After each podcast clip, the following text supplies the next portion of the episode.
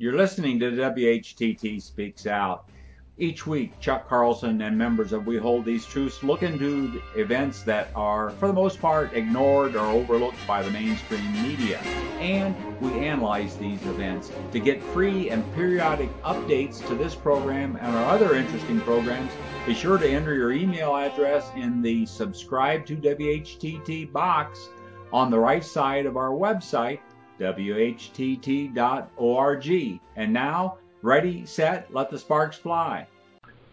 In today's WHTT Speaks Out, we're going to be talking about the state of Christian Zionism. Back in 1999, We Hold These Truths republished the book Holocaust 2 Saving Israel from Suicide. We republished it as One Nation Under Israel, and that exposed the Israel lobby, AIPAC, it was written in 1990, and uh, it is almost becoming uh, self-fulfilling that uh, what Israel is doing is on a path of national suicide. Well, at that time of uh, Chuck going to Israel and into Gaza in 2002, the term Christian Zionism was not even there. It, it uh, came shortly after that, and of course, through our efforts, we helped spread the use of Christian Zionism. Until today, it's uh, becoming more widely known and even embraced by the likes of John Hagee and Christians United for Israel. He openly brags of being a Christian Zionist.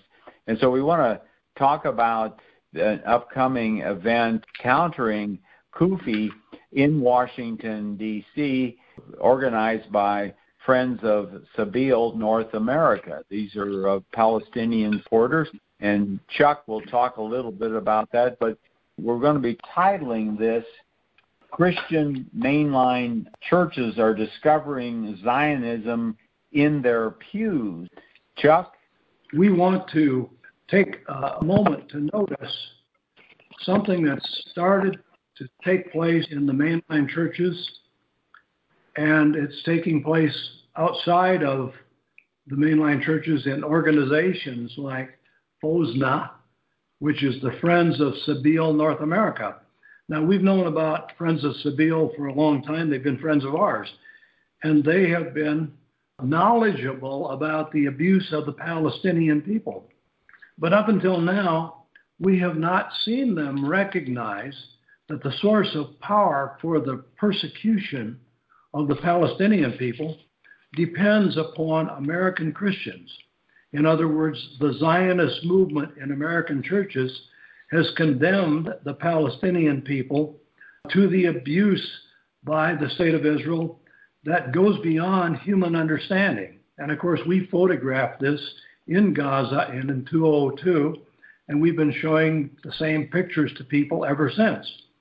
What we are discovering, there have been many people and many organizations who have directly or indirectly managed to find out what's going on to the 2 million people that exist in Gaza and are being daily attacked, destroyed, killed, murdered, starved in that prison called Gaza. But until recently, the mainline churches the Presbyterians, the Episcopalians, the Methodists, Church of Christ, and so on, have not recognized that Israel has a program to do this, which is actually a what we have come to call Christian Zionism.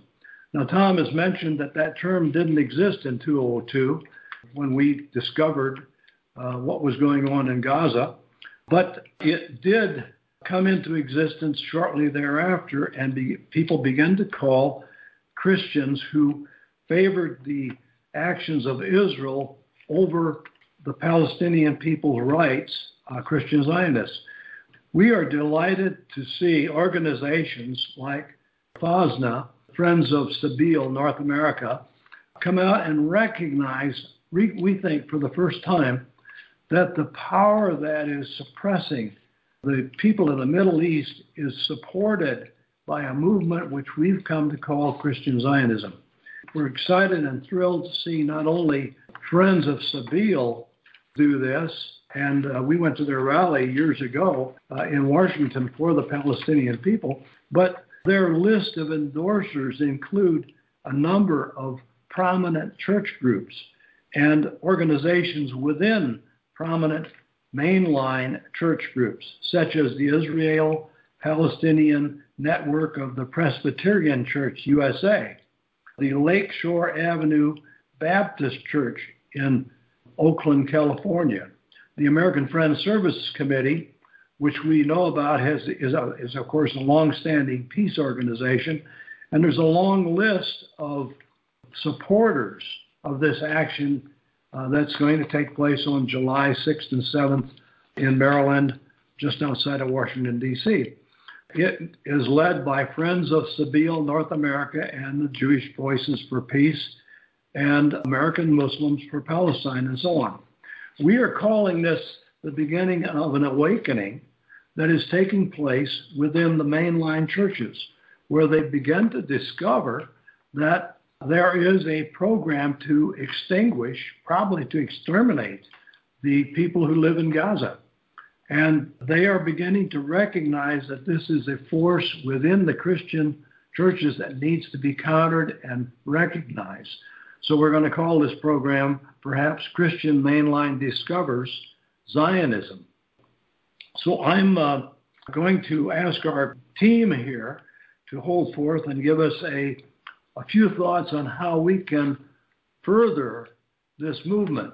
Now, someone mentioned that TruNews with Rick Wiles did a very powerful program today in which they stepped out and talked about Christian Zionism as a force for war within our country and talked about the fallaciousness of it and professed their own Christianity at the same time. These are things that we are now seeing going on in the main line that encourages us and makes us think that our efforts are going to pay off and that the mainline Christian churches are going to be the ones who turn around and recognize that the evangelicals who have been following Christian Zionism are in error scripturally and in terms of theology, that this is where the turning is going to come that not only saves what's left of the Palestinian people, but also saves our country from the constant threat of war which is foisted off against us under the theory that we need to go kill people who do not like Israel, such as the Iranians and the people of Iraq and the people of Libya, who we've already destroyed. We believe the peace movement is going to be carried by the mainline churches that, God bless them, have been largely asleep to this threat for such a long time. And in our view, in our watching, this are beginning to wake up at this time. So, what we need to talk about is how we, as Christian leaders or Christian missionaries out there among the mainline churches, among the Christian Zionist churches, how we go about expressing ourselves in order to sell our point to these people. We've had some good comments that have come in from others. We'll be discussing those, but I'll stop now and open this back to you, Tom, and to the floor to see uh, what uh, others might wish to say about how we go about our business of ending the Christian Zionist threat within our own churches and the war threat that goes with it. Tom? Okay, thanks. I might mention I, uh, an interesting concept that uh, Rick Wiles of TruNews came up with is the concept of displacement theology. In other words, what the Zionists did was displace much of the Palestinian population in 1948. Almost half of them, over 750,000, were displaced and are still living in uh, refugee camps. And this is opposed to what the Christian Zionists claim that were replacement theology, that Israel has been replaced.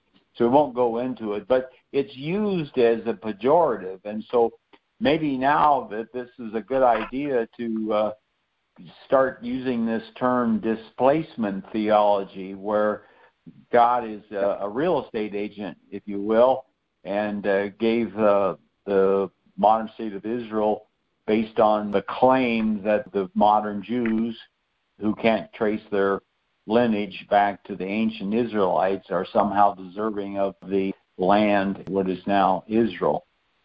I got a letter from a listener that I'd like to read part of because I think it's very good to the point. He's talking about how you go ahead and express this belief in a few words to people who are just suddenly waking up and don't have a concept of it. And uh, this listener writes, We'll listen to your podcast about whose side Israel's on. I got to wondering what is the key error that makes a Christian Zionist? And I think I have it. A Christian who becomes a Zionist does not understand how the Old Testament and the New Testament relate. He sees both testaments are still in force, one for the Jews and the other for the Christians. As he reads the Hebrew scripture in his Bible, he notices that God gave Canaan to the ancient Israelites. Therefore, in 2019, which is uh, what, 5,000 years later, the Jews should take over the whole land of Eretz Israel, or what is described euphemistically as Greater Israel, with biblical boundaries, because they have a mandate from God, they believe. The Jews or the Israelites were God's chosen people in the Old Testament, and so still are, even though the New Testament says that believers in Jesus Christ are God's new chosen people. The Christian Zionist, therefore, has to believe in dual covenant, thanks to the teaching of Scofield, Dallas Seminary, Hal Lindsey, and John Hagee. I asked the Christian Zionist this question. This is the key question of the letter. Can he learn Zionism from the New Testament? The answer is emphatically no. What he will learn is that Jesus Christ brought a new covenant to this world based on Calvary.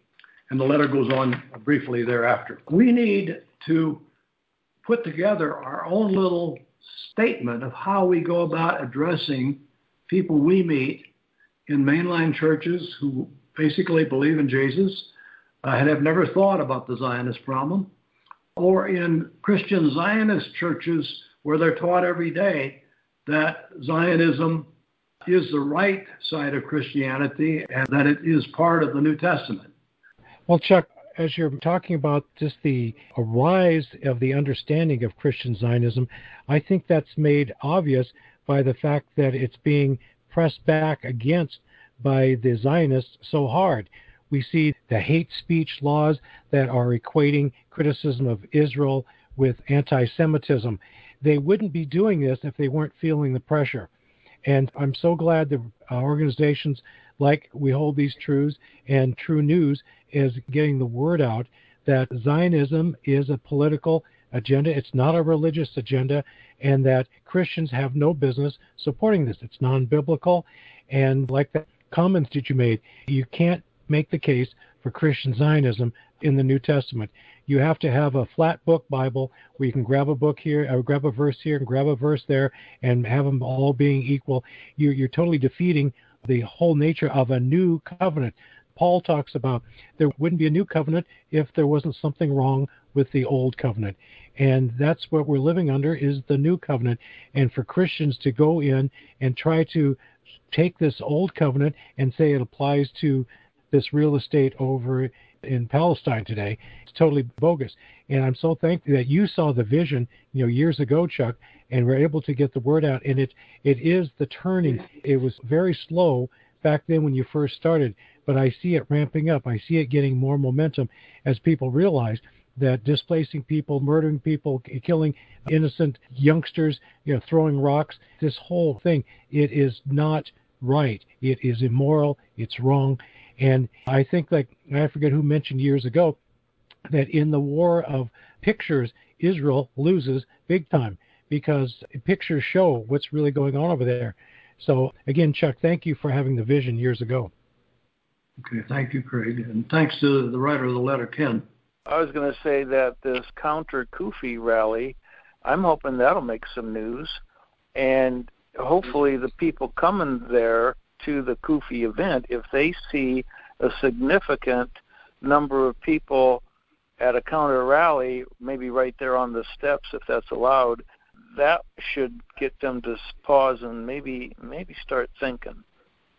I hope it gets a lot of publicity. Uh, Rick Wiles was at the AIPAC conference, and he broadcast that live for three days.